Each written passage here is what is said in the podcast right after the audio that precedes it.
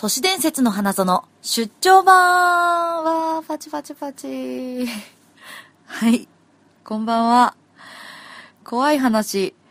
人にはするけど、自分は結構怖がり。篠ノめきでーす。どうもいやー、何が始まったのかと言いますと、本日はですね、私、篠ノめが一人でプチ年花をやっちゃおうということになっております。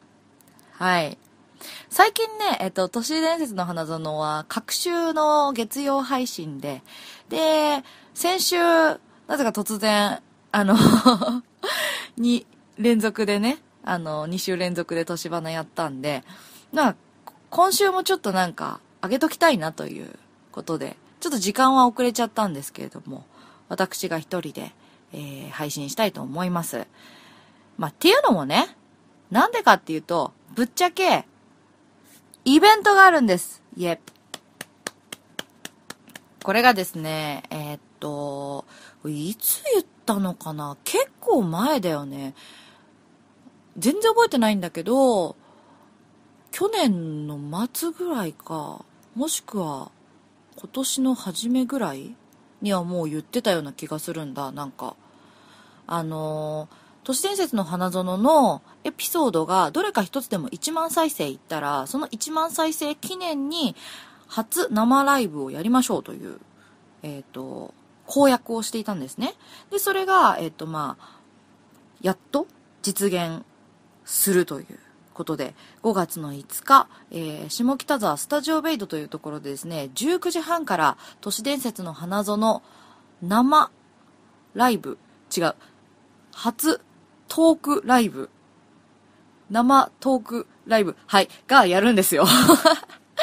なので、まあ、あのー、ツイッターとか見てくれてる方は結構ね、バンバン告知がいってると思うんですけど、ポッドキャストとかだけ聞いてる方とかもしかしたらあんまり知らないかもしれないので、促進運動としてやっていきたいと思う所存でございます。実はイベントを担当しているのはこの東雲でございますので、イベントリーダーでございますので、えー、っと、普段ね、あの、編集とかめちゃめちゃ頑張ってくださっているみゆきさんには到底及ばないのでございますが、一人であの、もうノー編集で行っちゃおうかなと思います。はい。ということで、本日お話しする都市伝説は、これなんだっけ？題名じゃなくてコーナー名。あ、知らなきゃよかった。童話、童謡の世界、パフパフ。あのさ、みゆきさん、一人で喋ってるとこんな感じになるんだ。あの、全然いつもとテンションが変わるな、これな。助けてくれ。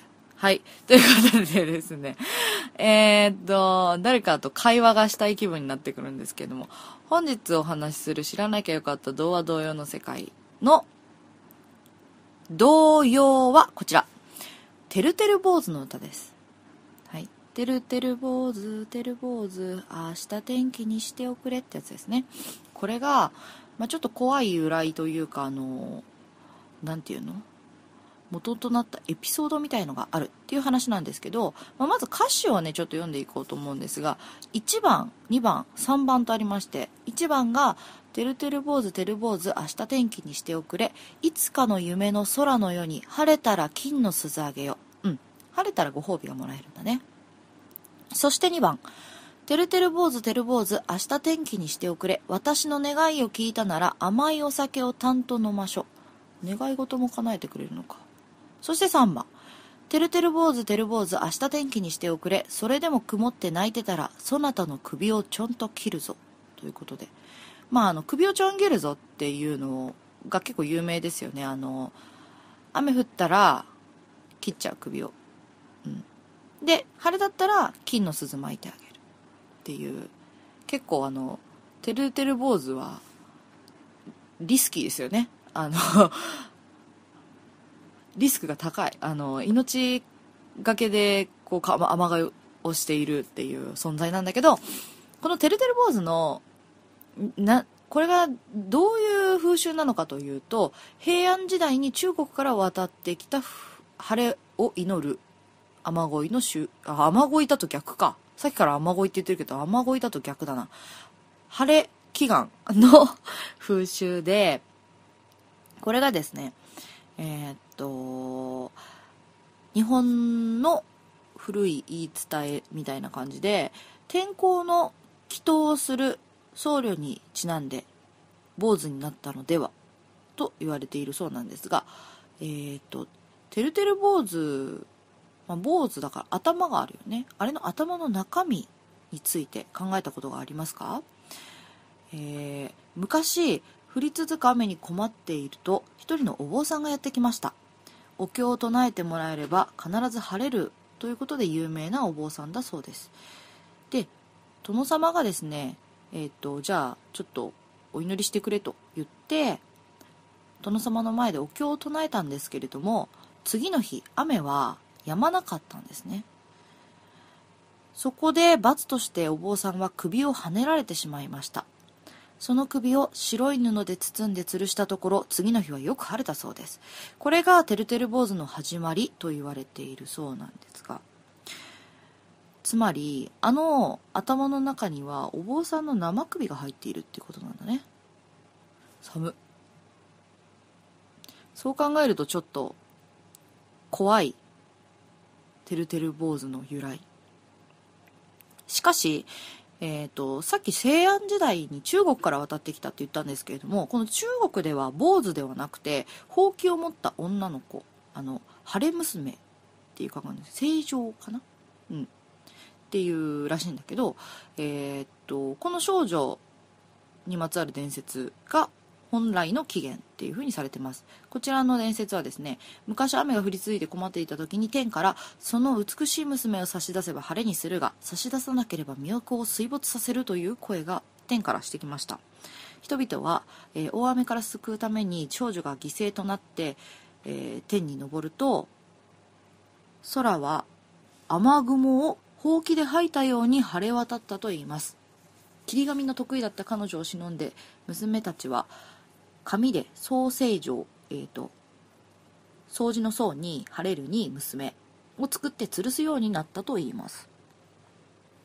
なので、えー、っと中国の風習だとほうきを持った女の子のえー、っと切り絵みたいなものを吊るすっていうのがその晴れを祈る風習になってるみたいなんですね。うん。嘘じゃん。てるてる坊主。さっきの怖いお話。嘘じゃん。伝説ってそういうもんですよね。日本日本の風習のなんかややっぱ不気味さってちょっとあるよね。中国はちょっとなんかかわいいかわいいゆるふわな感じでしたね。全然怖くなかった。まあでも一応こうね犠牲となった少女がいるということだそうなんですけど。みゆきさん一人で喋るとあれだね。落ち着くね。変に。ということで。あのー、でもさその風習っていうか昔から伝わってるそういう日本の怖いやつでさあれも怖くないですか？指切り玄満指切り玄満嘘ついたらハイセンボンのバスっていうやつ。あれもなんでそんなてるてる坊主と一緒でさてるてる坊主もあの首をちょん切られなきゃいけないし指切りも針千本飲まされなきゃいけないっていうちょっとなんか日本の風習って過酷ですよね。あの中身が。ちなみにハリセンボンはあの皆さんどっちでした？フグに似た魚を飲ませると思ってた派？それともちゃんと針を1000本飲ませるって最初から思ってた派？東雲は魚だと思ってました。